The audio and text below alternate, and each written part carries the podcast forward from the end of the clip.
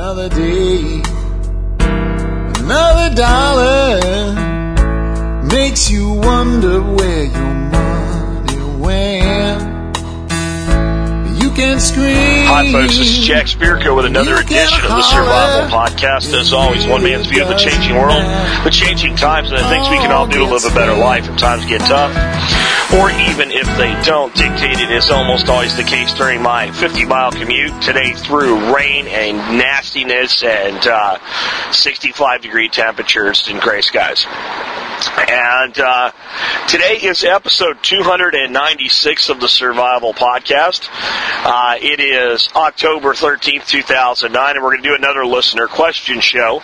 We're going to do that for a variety of reasons. One, because I've built a huge backlog I need to start working off. And two, because these shows are actually a little bit easier on me to do. And as you can hear, my voice is beginning to fail from some type of crud illness uh, that I've been. I fought it yesterday. You probably could hear it yesterday, and uh, fighting it today.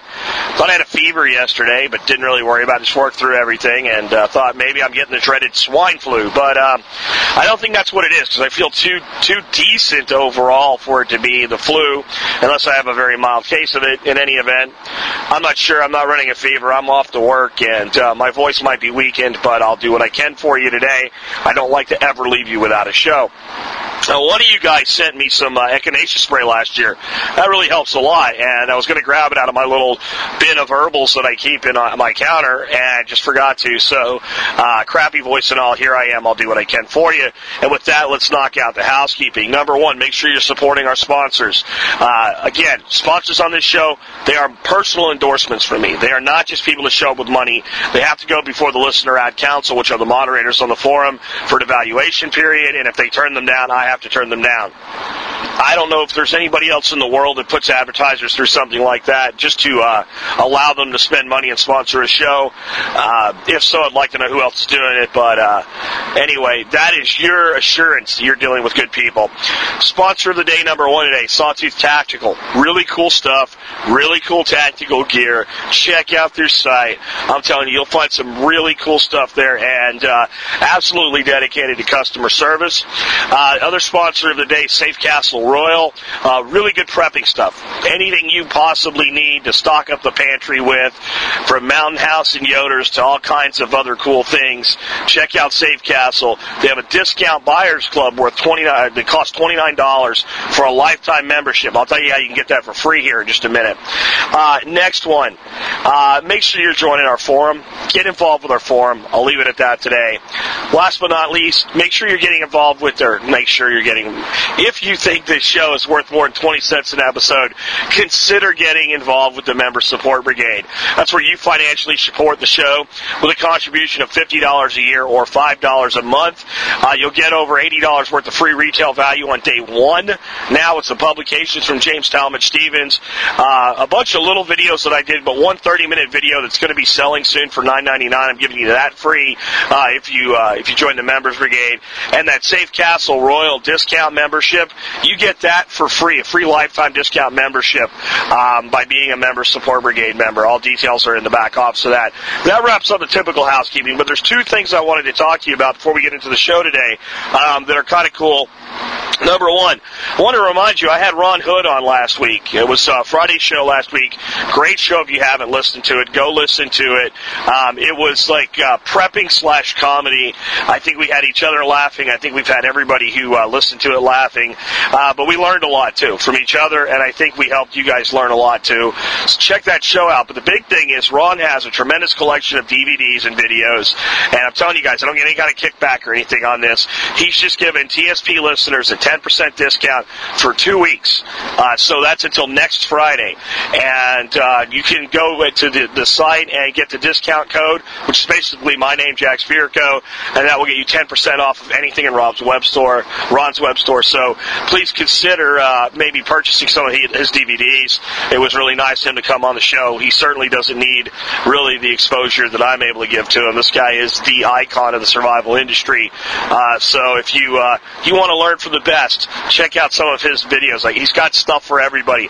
Next, uh, you guys rock, and a few of you got together on the forum and nominated me for the 2009 Podcast Awards under People's Choice and one other category. And uh, the nomination is not official yet. It takes a lot of nominations to make the top 10, and then it goes to voting. So if you guys want to help me uh, get nominated for the 2009 awards, you go fill out a form, confirm an email, and that's what it takes to do it. Full instructions are on the forum. I'll put a link in today's show notes. But um, it'd be an honor to win, but I'd love to just be nominated. So if you guys can help me with that, get motivated, get out there, fill out one simple form for me. And again, there'll be a link in today's show notes. The sister will put full instructions of where to go and what to do when you get there. And with that, let's get on to taking our first question today. This was a really cool question, and when I, I had to go find the answer to it. And when I found the answer, I decided I needed right away to do um, a listener show today. Uh, when I was making my decision this morning, because of all this healthcare nonsense that's going on out there, and supposedly there's no alternatives. And this was a question about whether the person took a government handout or not, and this person was pretty upset about it if she did. Said I would have rather paid full price than take money from the gov- from the government for this stuff. And um, can you tell me about it? Well, here's her story. They went to uh, to the doctor, and her husband had a problem that I won't go into but he needed a medication. The medication came out to like 90 bucks or something like that.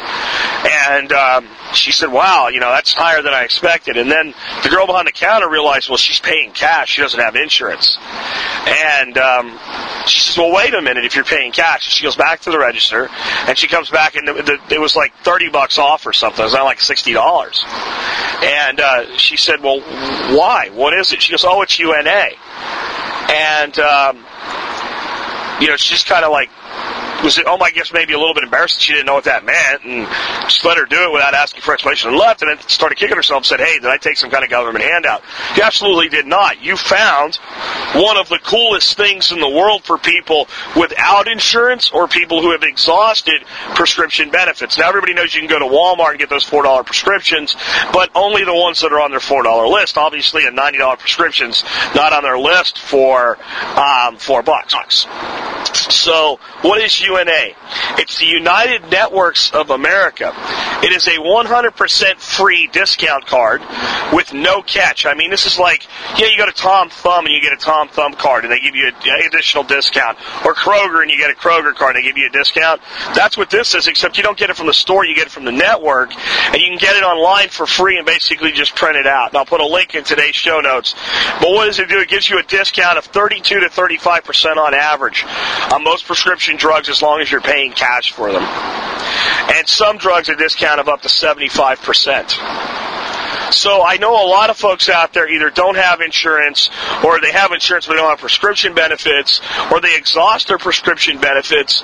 And I checked into this thing, folks. There's no catch here. There is a zero cost. You, don't go in any kind of secret government database or anything like that. It's been on major network television. Uh, again, I'll give you a link to the website. But even if you don't think you need this thing, go get one. Throw it in your wallet or your purse if you're a lady and have it with you. You never know when you're going to get into a situation where you're supposed to get a prescription and your, your company says, oh, we're not approving that prescription. Substitute it with this one or something. This will give you another option. It's taken out a tremendous number of pharmacies. There's a whole graphic there with them. So this thing is cool. So how did you get one without a card? My instinct is that this little lady that works at a pharmacy um, believes in customer service above and beyond. Probably has one of her own, and when people come in and pay cash and she realizes it, she plugs it in for them so they get the discount with her card. Since it's no skin off her back and there's no limits or anything like that. So that's what it is. Really kick-ass find. Great job. I know that your little find there and allowing me to tell 9,000 people to this day is going to uh, to help someone. So kudos to you for even though you thought you did something you didn't want to do, asking about it, looking into it, finding out the truth, and helping other people. Absolutely freaking awesome. In fact, I'd say hero of the day to you who sent that in to me. All right, so uh, and no, folks, I'm not kidding when I say hero of the day. There's people that are going to have medication because they're going to be able to afford it because of that. And uh, we didn't need a government handout for it or rationing of our health insurance or anything else like that to make it happen. So, Senate's voting today. If you're opposed to this pile of crap, and uh, I'll tell you right now, I'm put a little politics in today because I got to say this because they're voting today. Call your senator and tell him you know what they're doing. And here's what they're doing. They took the public option out of the bill. They're voting for cloture today, which means they need at least 60 votes to move the bill forward, and they have a plan to stick the public option back into the bill at the end. Tell them you know that that's what they're doing. You're watching them, and they better not think about it unless you want the damn thing. I'm not going to tell you how to think, but if you're opposed to this, today's the day to let your voice be heard. And here's one example of how the evil private sector is able to help you for filling out a form on the web. All right, let's go on to the next question question. Guy says to me, um, Jack, you had John McCann on, and uh, one of the skills that he said you would really should brush up on and learn was uh, knot tying, basic knot tying, and you agreed. Um, but you guys didn't talk about what knots to learn. Uh, what knots do you think are essential for us to practice, learn, and make part of our skills? Okay, well, probably the only reason I haven't really talked about this much online is I, I think a podcast on how to tie knots would be um, almost unusable and um, frankly pretty boring because it's really hard to explain. Take the trailing end and wrap it twice, or you know, I mean, but uh, it's a good question, and it's something I probably should have brought to your attention sooner. So I have eight knots that I see as like a foundational uh, knowledge, and if you have these eight knots that you're capable of doing, uh, you can pretty much handle any situation. And here's what they are: they are the figure eight, the tape knot, the clove hitch, the half hitch, the bowline, and the timber hitch. Those are six cores. Again, I'll give them to you again. The figure eight, tape knot, timber hitch, clove hitch, half hitch, um, bowline. If you can tie those, you can do an awful lot. I don't care if it's marine uh, activities. I don't care if it's wilderness activities. I don't care if it's rappelling. Um, that is a good, solid skill set. Now, I add to those two knots that are generally considered fisherman's knots for tying fishing line or splicing fishing line to hooks, leaders, other lines, things like that. And uh, but I, I'll tell you what, if you learn how to do them with rope, they're very useful using rope or cordage in addition to uh, using them for fishing. And everybody should know a couple good fishing knots. The first one is, is, is a little bit complicated to learn. It's called the blood knot. And uh, with rope, it's not really a good knot, but with cordage, smaller, more flexible cordage, it's really a great knot for splicing two pieces of cord together, and it's a great knot for splicing fishing line together. And you can splice fishing line together with a blood knot, trim off your little trailing edges, and reel it right onto a reel and cast it. That's how great this knot is. Um, so again, I'm not going to explain how to tie it, but you can look it up. It's called a blood knot. Like cut yourself and you bleed, blood knot. Really should learn that.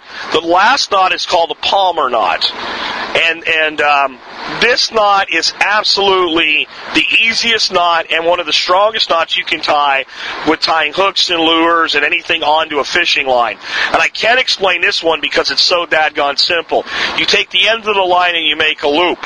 You squeeze the loop to a point, you shove it through the hole, you tie an overhand knot, and you pull the hook through the trailing hole and pull it down tight. Look it up online, it'll make sense. But as long as I just said to uh, to do it is about as long as it takes to tie a hook on or something like that. So Palomar knot and and uh, blood knot. One more I would add, thinking about it now, to the fishing knots is what's called a dropper loop, which is uh, actually similar similar to a blood knot. When you learn to tie the blood knot, um, you'll understand when you learn to tie the dropper loop what I mean by similar.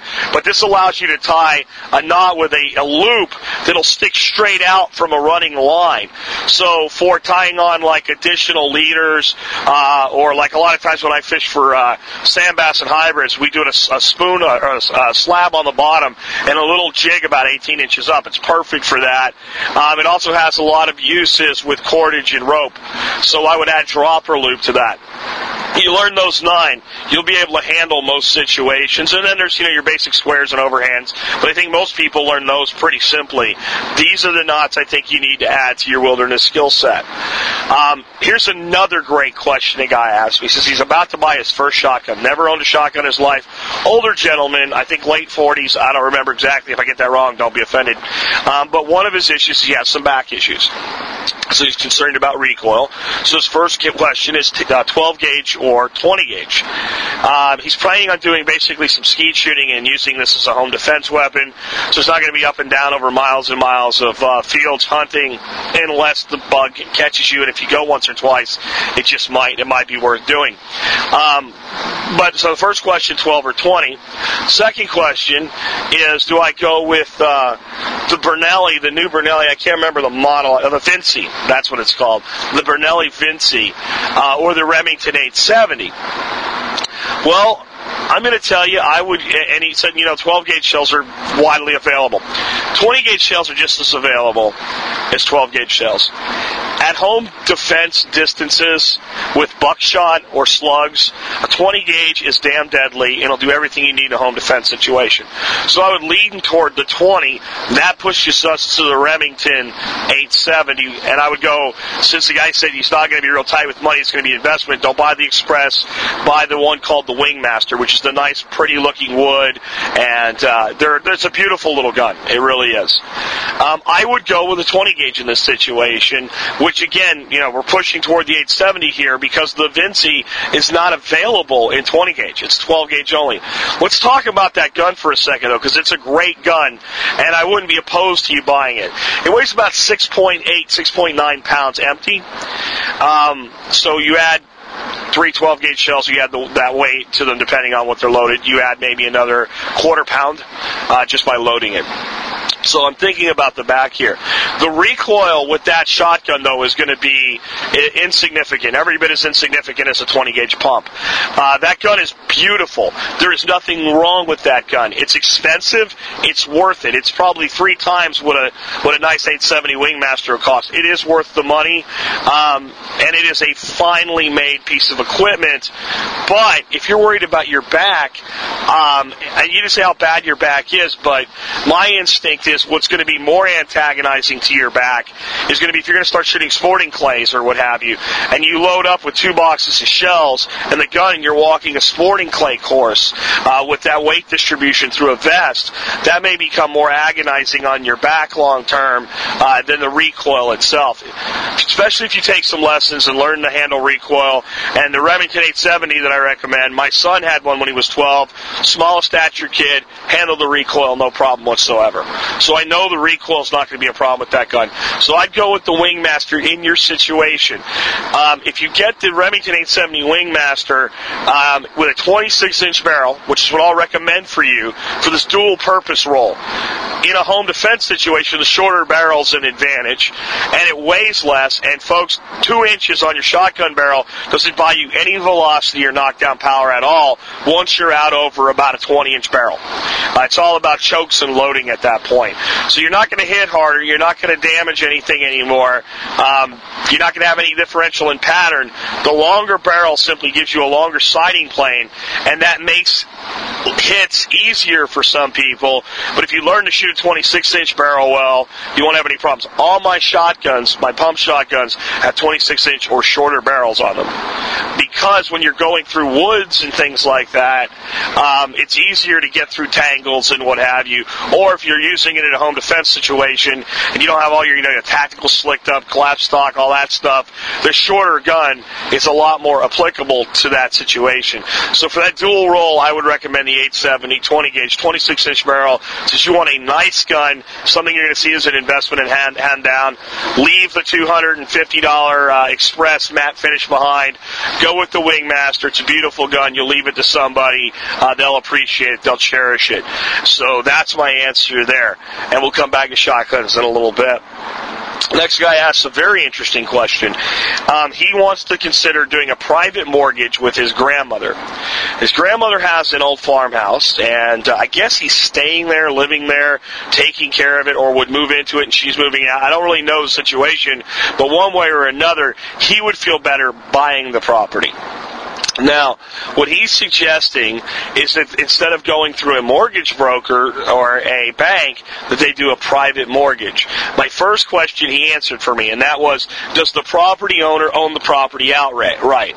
Because if the property owner doesn't own the property, you can't do it because somebody else actually holds the deed and owns a lien against the property.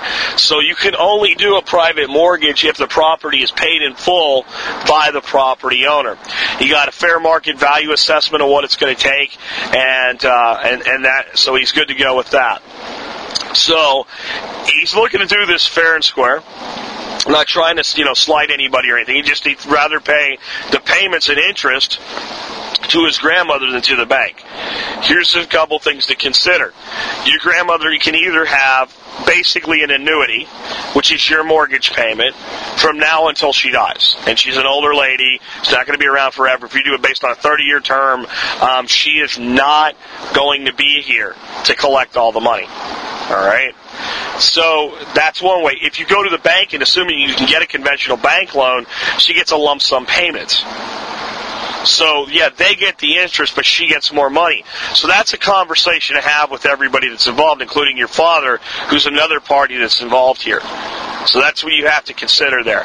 The other thing that he said, this is what sets off the, you know, you got to sit down and have a common Jesus meeting with the whole family about this, is that when she dies, the property will probably be inherited by his father, and then eventually left to him. Okay, this means that if you do this private mortgage with your grandmother, when she deceases and the, the if her will indeed does leave the property to your father, you will then continue to make those mortgage payments just like you're making them to a bank. The only thing is your father will become the receiver of those payments and be the lien holder against your loan. So you're in a mortgage for as long as it takes to pay you off with a private mortgage. It's not a shortcut, but you're paying your grandmother and then eventually your father. If they're okay with this, and if they like the idea, I don't have a problem with it. I would say to you though, you now are on the hook to pay your payment more, not less than a bank. You can't phone them up and ask for a couple extra days or something. You have to look at that bill the way that any other bill would be looked at because if you don't do that, you could damage family relationships and you don't want to do that. And I've seen loans between relatives tear each other apart. Now what's mitigating this is there's no transfer of funds. Okay, so it's not like your grandmother's giving you a quarter million dollars in cash that you're paying back and then your dad's inheriting that and there was money somewhere. The house has been paid for a long time. It's an old farmhouse. This keeps it in the family. This seems to make sense. Now here's the real reason I would suggest, as long as everybody's agreeable, you do this deal. Let's say you get in a bad way. And you say, Dad, I can't pay the mortgage anymore. And I don't want to put you out, but I can't pay anymore. Foreclose on me. Go ahead, do it. And you don't say that arrogantly, you say that sincerely. If your father forecloses on you, he assumes the tax responsibilities of the property. Okay? House stays in the family, and eventually maybe you straighten things out and you can come back to him and renew the mortgage where it left off if he's willing to do that. Or you say, look, Dad, how about this? You take the property back, but I'll make the tax payments. You have all these different options there. Or we can rent the property. There's so many things that you can do to keep the property in the family if that's important to you with this scenario you've come up with. You just really have to be careful. You said you didn't want to involve a lawyer any more than you have to, but this has got to be in writing. Everybody has to be clear on what's being agreed to. Any objections need to be taken care of before signing, not after. Every scenario needs to be figured out and what will happen if. Everybody needs to shake hands, look each other in the eye. If you can do that, you can make this work and you'll safeguard the property for the family. And I really like that idea. In many situations, I'd say just go to the bank and get a mortgage. In your situation with a house that's been in the family this long, this makes a lot of sense. See if you can do it, but please involve an attorney, at least to put the final document together. Uh, it'll be the best money you ever spend, and please have everybody look each other other in the eye and fully understand what you're doing before you do it, and be willing to walk away if they get upset about it. If you're willing to do that, come into this with a servant heart, try to help everybody, I think it'll work out for the best. Great question, great scenario, and this is another thing that if you're out there, there's probably people today that this is giving an option to that they didn't have before. So that's why I thought it was a great question.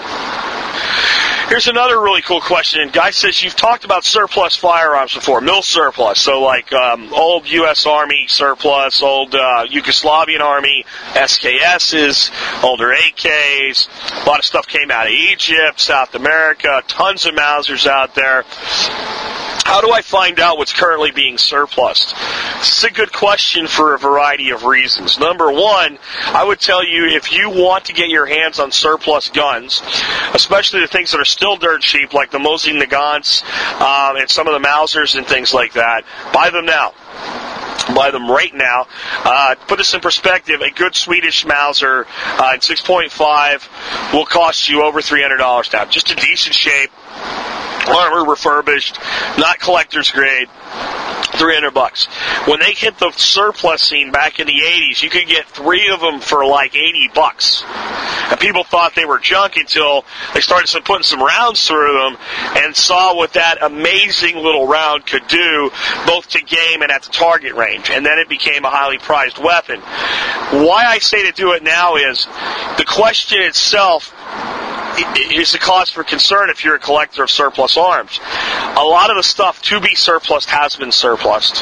There's not a lot of big warehouses left unfound for old guns sitting in Cosmoline to be brought out and sold to the public. A lot of places where there are being found now, they're being destroyed. There was a tremendous surplus opportunity in Iraq. There was so much there that could have been surplus. It was all destroyed. That's really, really sad. Um, they could have brought that stuff into our surplus market. The stuff that was full auto could have been uh, modified to become selective, you know, uh, semi-auto fire. Uh, but the gun grabbers wouldn't have it. In the political situation, they they kiboshed that, and uh, so all of that weaponry and some really cool Russian Cold War, War era stuff was there. Um, and in a lot of places where it's going to be released, Yugoslavia, Czechoslovakia, Finland, the stuff that's going to be released surplus has been released.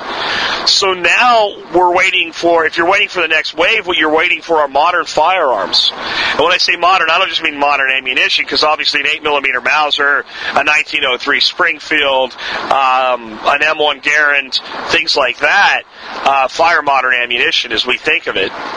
But what I'm saying is, you're waiting for the United States to do away with with the AR and, and uh, you know bring out a new assault rifle for the troops and, and surplus those. And I don't think those are ever going to be surplused, even with modification to uh, semi-auto fire. I think that politics will get in the way of that. You're waiting for um, you know the European troops to a lot of the you know Israelis and, and all them to start surplusing these things that are you know either you know burst fire or full auto fire. And I don't know if that stuff's ever going to get surplused. And even if it does, we're talking decades. So the older stuff's drying up. So this is a good time to start buying some of the stuff if you want to own it, if you want to, you know, pass it down for posterity. Now, finding what's being surplus really is not that hard. Um, it's whatever's available and whatever's available cheap is probably what's come in in quantity at any one time. But a great site to check out is SOG. I'll put a link in today's uh, show notes. That's Southern Ohio Gun. They're one of the biggest importers of surplus arms. And don't get excited when you go there and see a gun and it says add to cart checkout.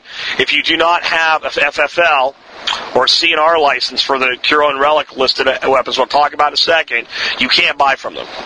All right, so just because it looks like you can doesn't mean you can, but you can get good street price values, uh, see what, what dealers are paying for guns, and see what's currently available. And there's some really cool stuff there right now, so check that out.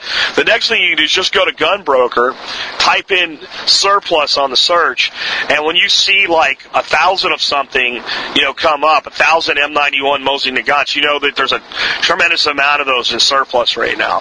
So that's another good way to find them. And that's the two best ways I know. Uh, there is a surplus Surplus Firearms Magazine. I don't remember exactly what it's called. It might be called Military Arms or Surplus Firearms or something like that. I'll see if I can find it for you today. Uh, but they always, you know, in every episode are talking about what's what's coming out right now, what's become available, uh, what they're expecting to become available in the future. So if you really want to know, that might be a good resource to check out. I believe, thinking about it, it's called Surplus Arms is the name of the magazine. I'll check on that for you today. Last, I wanted to tell you about something that's really cool that anybody can get without anywhere near the hassle of getting a full federal firearms license. It is a federal firearms license of a type called a R or Curio and Relics license. What this allows you to do is purchase any C&R weapon directly without need to pay the transfer fees of an FFL dealer because you act as your own dealer, you keep your own book, you take care of your own forms. Now, what is a, a Curio and Relic? A lot of firearms that are really cool are Curio and Relics. You can look up a CNR list on Google. If you put in CNR list of firearms, you'll find, and a lot of handguns are CNRs as well. So, as a collector, um, this is the way to go. I believe, and I could be wrong, so don't crucify me, folks, uh, that it's about $60 to get one, and that lasts for three years.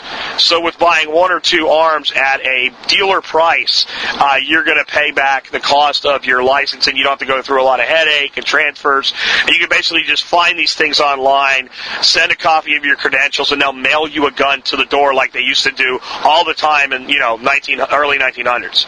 Kids could buy a shotgun from Sears in 1940, and they just mail it to you. Well, they'll do that for you with C&R firearms, and uh, I think it's a great investment. It's one I just haven't done yet, and it's one of those ones I go, why the hell haven't I done this? Um, so I'm going to make that my project of the week to get all my paperwork filled out and filed for a C&R uh, FFL. So that was something I wanted to bring to your attention in regard to that question. Next question is a really good question, and um, two-part question, easy to answer. And it's vinegar uh, is important. They're basically saying, you know, use it for pickling, use it for preserving. Has all of these uh, applications, cleaning, uh, disinfecting. Is should you make vinegar part of your storage for your preps, or is it easy to make? Well, it's not hard to make, um, but it does take time to make it and make it right, and it involves using a low alcohol beer or wine. Basically, is the way that most people would make it. So you're taking a commodity in beer or wine and converting it into vinegar. Which, if you give me a choice between a big glass of wine and a big glass of vinegar, um, I would rather have the wine. So I really think you should make it part of your prep storage, and uh, but I don't think that making vinegar is a bad thing either. And you can make a lot of really cool vinegars, especially with different fruit infusions, like raspberry vinegar is really good for cooking and, and things like that. So I think vinegar making is a good skill to learn. I can't really go into exactly how you make vinegar other than to tell you it's basically souring a mildly alcoholic beverage. Is really what it is, and allowing it to ferment out into something different and uh, that's really not very complicated to do. There is uh, some really good ways to make a large amount and keep it available uh, on an ongoing basis using two big barrels uh, to store your vinegar. Uh, there's some good articles online. I'll see if I can put some links to those to you for making vinegar. So I think it's a good skill. That said, uh, making good vinegar takes takes some time. So I think it's definitely something you want to make part of your storage, especially since you know you can get gallons of it for like next to nothing. It's dirt cheap. It's it's almost as cheap as bottled water for Pete's sake. And uh, the storage containers that come in are nice and rugged, so you know you're not going to open up and, and you know break or rupture and end up you know just ruining your prep. So you have good strong storage containers. Probably won't want to put water in there after you get the vinegar out of it, uh, but it is a good storage container uh, that's available uh, once you've used it. Even if you go to making your own vinegar and a long-term shit at the fan, you'd have the containers from the vinegar itself. So definitely make at least a few gallons, if not more, of vinegar part of your preps and your storage. It basically has an infinite life cycle uh, if kept sealed and kept in a cool, dark place. It can last almost forever. Uh, in fact, you know, wine stores really good, right? Well, what's the one thing that happens to wine if it's not stored properly? Does it go bad? No, it turns into vinegar. So that tells you what the storage capacity of vinegar is. Uh, I really recommend you keep some apple cider vinegar around. It has great medicinal uses. It has great cooking uses. And uh, for making biltong, when you need a little bit of vinegar to mist on your meat, uh, there's nothing better to use than apple cider vinegar for that. Uh, that also says if you have apple trees, you have an endless source of making your own apple cider and apple cider vinegar as well as a byproduct. So that uh, may be something to think about as you're planting different trees and things like that, and the value of an apple tree beyond the apple itself. Uh, with that, let's go ahead and take another question. Great question from Dark Winter. So say you talk about, you know, keeping fuel, extra fuel for your vehicle based on a distance range, and he wants to have a distance range of at least 100 miles. So that's about five gallons of fuel for his vehicle. But he says if I'm towing a trailer in a major shit at the fan scenario with traffic jams and all, obviously I'm not going to get my rated mileage or even my mileage that I, you know, figure out for myself. The hell with what the paperwork says. So should I carry more than I need for that 100 miles? If so, how much? Uh, the answer is yes. You're carrying it in your vehicle, day to day carry, which I recommend extra fuel for your vehicle. I know people worry about that, but again, properly stored, properly strapped down, it ain't much different than carrying the fuel, the 20 gallons that's under your butt right now. So that's why I don't hesitate to carry it. I'd rather have extra fuel and be able to get my butt out of South Dallas than end up walking around down there with an empty can trying to find gas at some odd hour of the night because I ended up there for a weird reason. And uh, possibly getting shot or mugged or worse. So day to day, I would say go with about 20%. So five gallons, go to six. Um, I know they don't make a six gallon gas can. You know, you got to figure out what you want to do about that. But I would say if you want a hundred miles assurance for day to day carry, 20% should cover you in most situations. And remember, you can only carry so much extra. Now this guy has a truck. One of your options is to get one of those toolboxes that go in the back with a 20 or larger gallon fuel tank underneath it and have a reserve tank. Um, that would be a great option and allow you to carry more than you probably could in a very safe way. Um, now, the other side of this, and this is why I brought this question on today, that thinking in mileage in the 100 mile range is just that for day to day use. In your home, in your garage, if you ever have to bug out for long distance, you need to think much longer than 100 miles. And if you're going to be towing a trailer or anything like that, you really need to think about, yes, having extra. It's something I've never said. and something I probably should have. My truck gets about 18 miles to the gallon put my boat, load it up, load the truck up, put the dogs in it, load it down for bug out, and we're dropping down to about 12. So I have to make my range estimates for my truck fully loaded based on 12 miles to the gallon. So that's how you figure that out. Now, there's always the nightmare scenario sitting in traffic with the car running like the evacuation for Hurricane Rita from New Orleans. Personally, if I got in that situation, I'd have windows open and the car off. I'm not going to sit there burning my precious fuel. Now, I know a lot of people, it was still hot out when that happened. They had old people in the car with them. They kept the car running so that they could run the air conditioner um, so that nobody would die. And, and that's sad too. But that was a classic case of the government screwing up and waiting too long and everybody trying to get out the same way and people not having alternative contingency routes. And undue panic and hysteria based on what had just happened with Hurricane Katrina. So what's the lesson? Have your multiple routes of evacuation, have your extra gasoline, and if it looks like an evac is coming, jump a day early. If it doesn't happen and everything's going to be okay, you can go back. You'll spend an extra, you'll spend a night at your bug out location or with a relative or in a hotel or camping. It's the worst thing that's going to happen. It'll be a mini vacation. It'll end up being a good readiness drill for you or it'll save your life. So I thought that was a great question. It opens up some other things. Uh, let's go ahead and take a couple more before I wrap up today.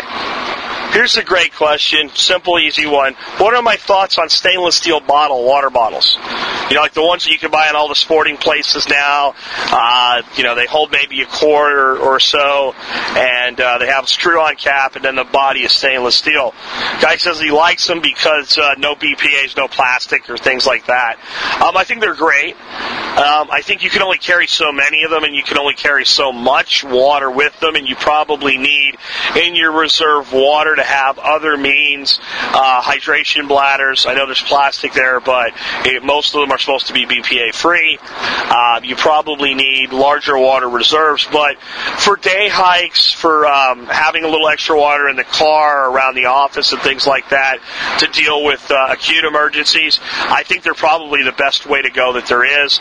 Not only do they give you um, a safe way to carry water from a chemical standpoint, in an emergency situation, they can act as uh, cooking uh, utensils. You can use them basically to boil water, uh, where you can't boil a plastic bottle for Pete's sake.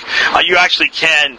Um, there's a unique way to do that. I'm not going to talk about it today, but if you want to talk about dangers of plastic, doing that is a last ditch effort only uh, because you're really releasing some nasties into your water in that situation. So you can cook soup in them. They're very durable and rigid.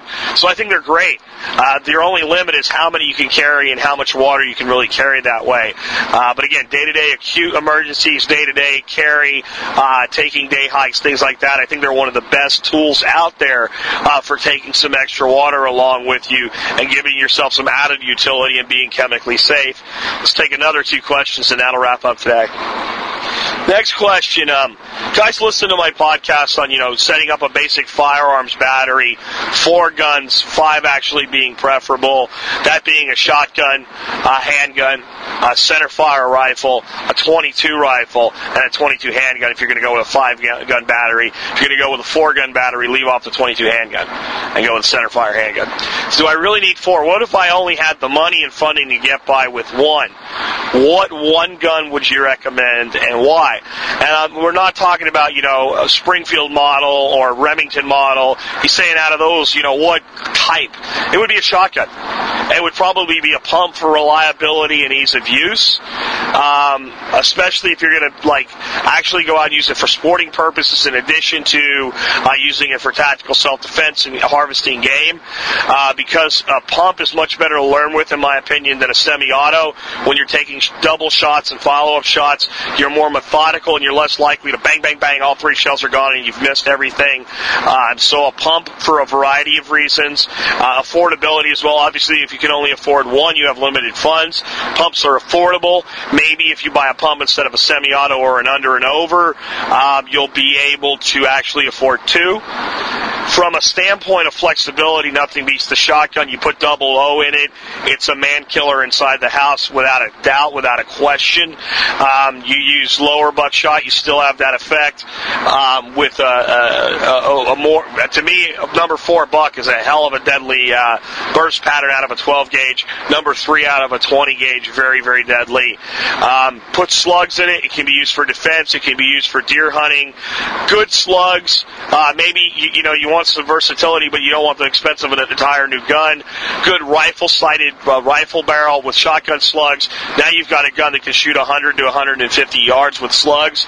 Switch back to your smoothbore. You've got all your uh, your tactical capabilities with slugs at up to 50 yards uh, using Foster style slugs and the, the double O. But you need to harvest small game like squirrels and birds. You go to bird shot and you have a perfect tool for that. Nothing has that flexibility. Gotta have one gun and one gun only. It's a shotgun. Gonna build a four gun battery and buying your first gun. It's a shotgun. Don't assume you need a 12 gauge. Go to a place that'll allow you to rent guns and shoot them and get familiar with them and find the one that's most comfortable for you. That'll help you make that decision. But it's really hard to go wrong with either a 12 or a 20 gauge pump gun. Uh, Remington, Mossberg, Winchester, they're all good. They're all affordable. They're all a working man's gun. And in the end, a shotgun is a shotgun. And uh, what comes out at the end, at the terminal end, does the same killing no matter what the label is on the gun. Uh, so there's where I would go with one gun recommendation. So the last question of the day is not a question from a person. It's a question from a ton of you guys. And I'm going to put this in the show notes today too, but I suggest you write this down because every time I talk about it, everybody wants the recipe again. This is the simplest recipe known to man. I had a ton of people ask me in the past two weeks since I did my 20 things to do show again for my recipe for beer bread.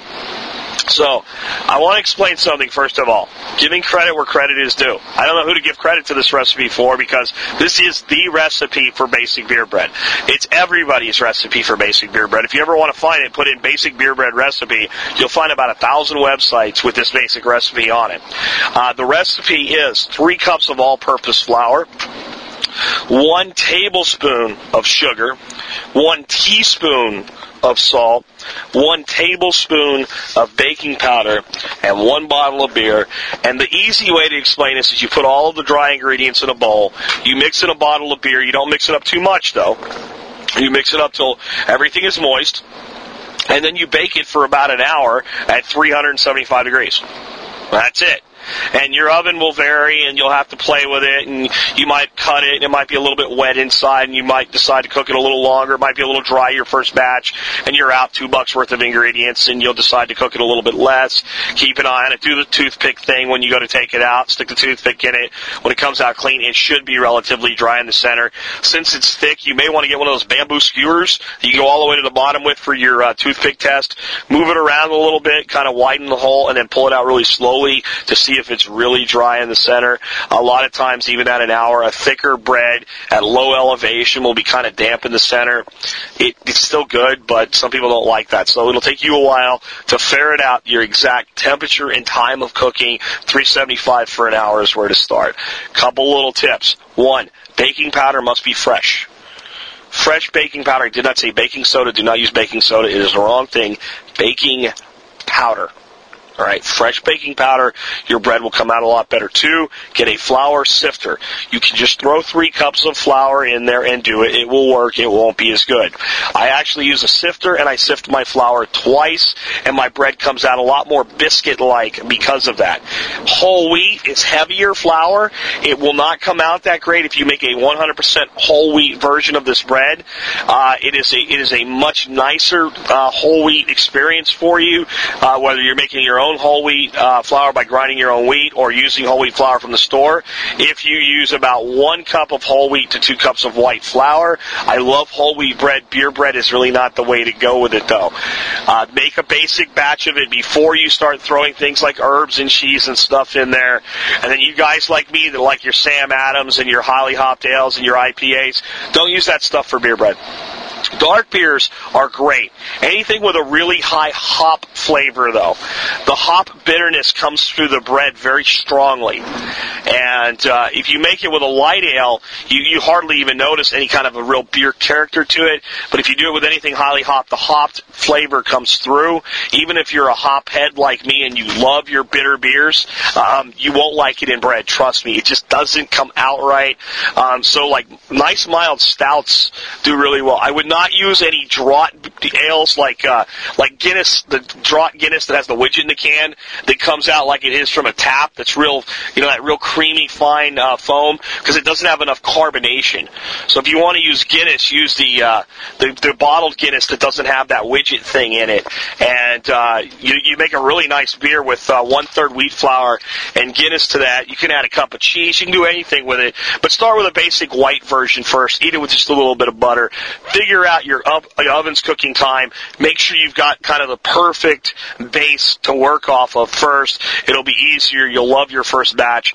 And then when you something doesn't taste right, you'll know it's not the process you've gotten wrong, but an ingredient you've added that just doesn't work for you there or a brand of beer couple more things on the beer bread real quick. One, make some this weekend or this week. I promise you, you'll love it. Uh, it'll bring some of that home cooked character back to your home. It'll bring a family together over piping hot, fresh made bread that you made from scratch. And it's, it's that easy. I just gave you how to do it. It's five minutes of prep time. It takes longer to sift the flour once or twice than it does to mix the ingredients, drop them in your, your bread pan and stick it in the oven. Do grease your bread pan. That'll get it out. Those of you who don't drink beer, Go get a six pack of something cheap like Miller Lite. Use it for making beer bread. You're not consuming alcohol. When you cook it for an hour, the alcohol's gone. You can use like seltzer water or whatever to do this, um, but the beer makes it taste better. I just put it to you that way. For those of you that think that like the yeast in the beer ferments and it doesn't, uh, almost every beer that you buy from the store today has been pasteurized, or in the case of things like Miller Lite, cold filtered. There is no living yeast in most beers unless you're getting a bottle conditioned ale like Chimay or something like that. There's no live yeast in beer. So it doesn't do anything from a yeast standpoint. So people say, well, why do I pour beer on something like, uh, uh, when I want a sour grain for catfish chum? And then the beer makes it sour. Well, the beer adds moisture and it gets natural yeast from, and bacteria from the air, and that's what does the souring. There's no living yeast in beer. What you're doing with beer bread is using the carbonated bubbles to, to do a fast rise. And that's why instead of a very light bread, um, like a typical kneaded bread with yeast in it, beer bread is more of a crumbly, heavier, biscuit-like, really good bread. So give that a try and uh, bring the family together around the table of some hot baked bread. And that may not sound like a survival uh, topic, but I'll tell you what, one, knowing how to use flour to make something good to eat is a survival topic. And two, we're here, we're more than just about survival of the individual. We're really about survival of the family. And the more times that you bring your family together around the table, the more likely that family is to survive through the day and age that we live in. This has been Jack Spirko with another edition of the Survival Podcast, helping you figure out how to live that better life if times get tough or even if they don't. wonder where your money went. You can scream and you can holler. It really doesn't matter cause it all gets spent.